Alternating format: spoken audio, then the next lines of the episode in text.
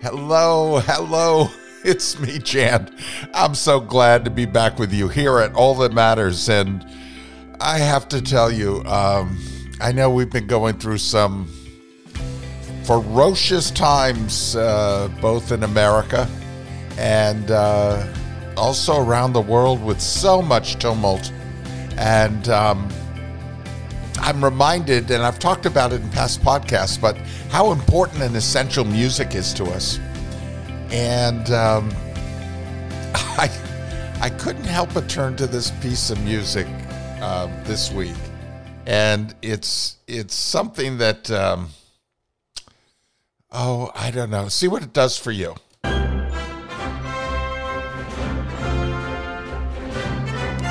I mean. it just puts me in a different mood. It just lifts me up. It, this piece of music is taking me somewhere. And uh, I have to tell you, um, I have to share a story about it because it's just oh, so near and dear to me. Because uh, the simplest surprises, and I think we have to be open to them um, if we're looking for the good stuff in life. Uh, we look for what matters to us. And um, I think the simplest surprises are dropped into our lives in moments of serendipity. Have you found that at all? What happens is the soul gets a whole new song to sing. And that's my reaction to certain pieces of music. It's like it grabs hold of my soul and I have a new song to sing. It absolutely takes me out of whatever mood or whatever funk I've been in, and it it lifts me up. It it reframes the moment for me. And I have to share a story with you about the summer of 1996. And uh, I'm sure many of you have gone through experiences like this, but I was licking my wounds from uh, a life shattering experience um, that comes with ending a relationship. And I was on a journey of healing, and I took to the road of my native Northeast, searching for I didn't know what. And sometimes answers are there when we want them. And I think other times just asking the questions can be answer enough. It was my Thoreau summer. And the whole of New England was my Walden Pond. I remember driving the back roads of my home state of Vermont listening to a soundtrack of Tracy Chapman and James Taylor, Carly Simon and John Coltrane. I I gloried in the beauty of the small towns and villages of Massachusetts and New Hampshire it was as if I was discovering them for the first time. And I was in need of the familiar. You know that that feeling? You don't want the strange and the exotic. You want the familiar. We need that sometimes. I was in search of the touchable world where I could once again be grounded. And what makes me slightly amused to tell you was that my next stop was a ferry traveling from Cape Cod to an island 30 miles out to sea. That's Nantucket. It's a place that conjures long summer days and sand dunes unfolding with the grace of tradition and sort of native Yankee gusto. And as soon as I'd settled into my bed and breakfast, I got hold of a bike and and I hit the path, the path that crisscrosses the island. I mean, there are several. One out to Madaket, one out to Sconset. Um, those are the two far ends of the island. And en route to the town of Sconset, I felt a familiar hunger and I detoured off the trail to the local airport. They had a restaurant there. And I arrived at the quaint gray clapboard building. I nosed around a bit, wolfed a donut and a cup of coffee. and headed back out for a glorious ride on my bike. I'd just begun to cycle away when the face of a stranger, sitting on the lone wooden bench along the curb, came into view. And I remember having this smile of recognition wash over me. I mean, I paused, straddling my bike a few feet away, wondering if I should say something.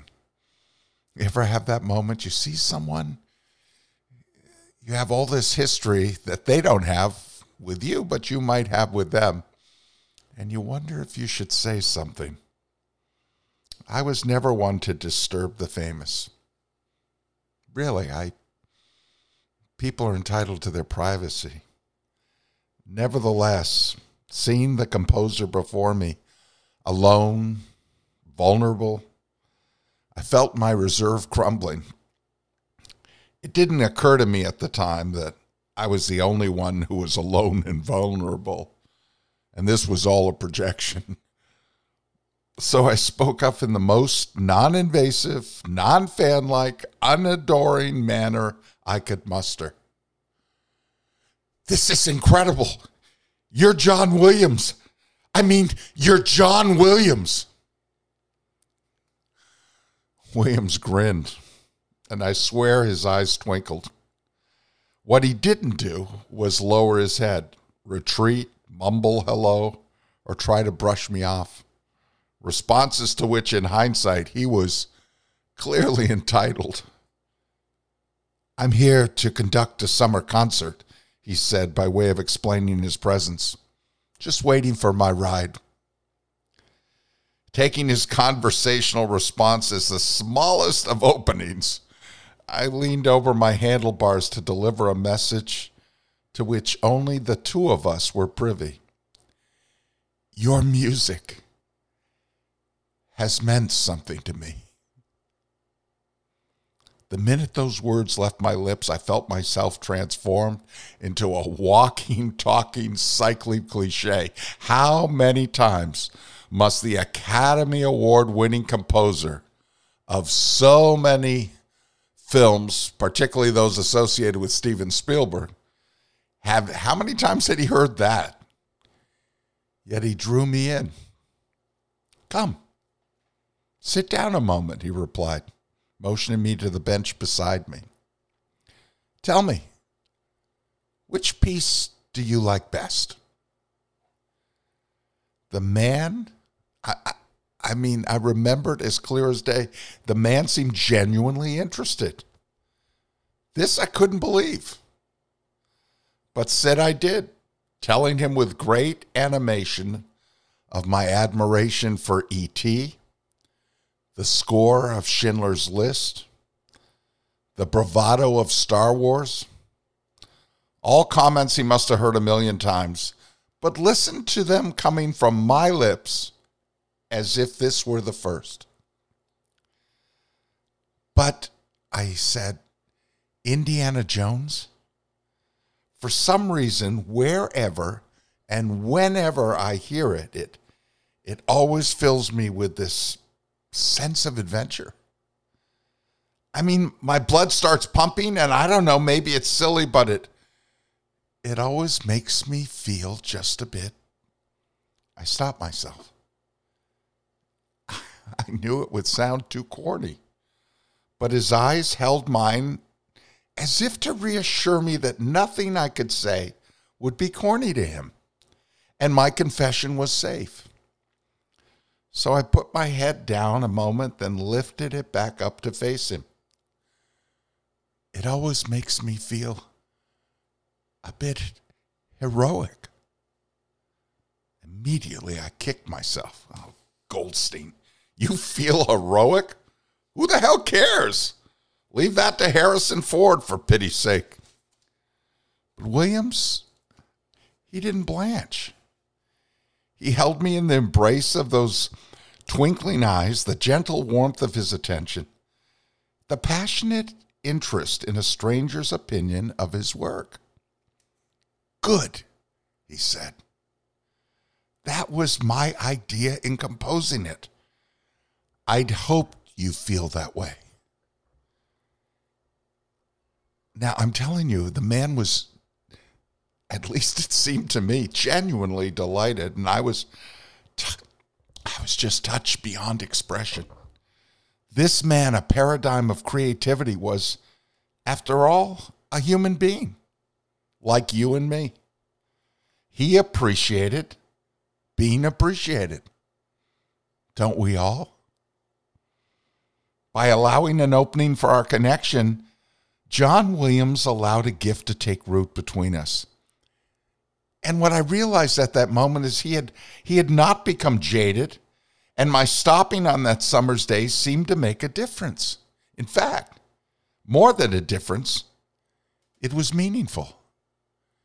It mattered. How many times do we hold on to the words? Ah, we think they don't need to be shared. But if they're words of merit, if they're words of caring, if they're words of connection, how can they hurt?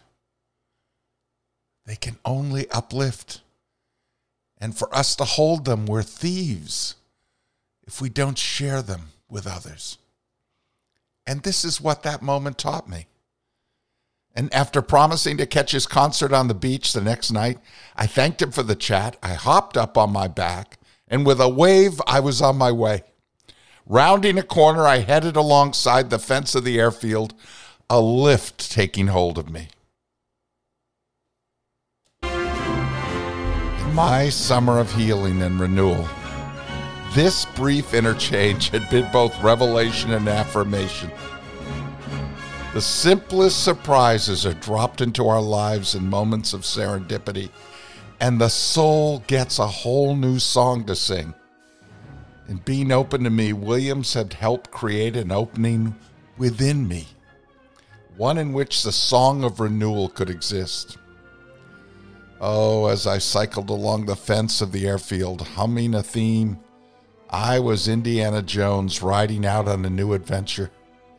And at just that moment, music in my heart, soul riding high, taking in the series of small aircraft parked at the edge of the airfield, it occurred to me it was the planes that were grounded.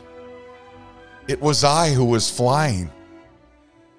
Yes, yes, a piece of music can do that for you. And so, I wish you that piece of music this week that lifts you up, whether it makes you feel heroic, whether it makes you feel thoughtful, hopeful, filled with a bit more light. Go get it. You deserve it. We each deserve that song that helps us fly. Until next time, I'm Jan Goldstein, and this, this is all that matters.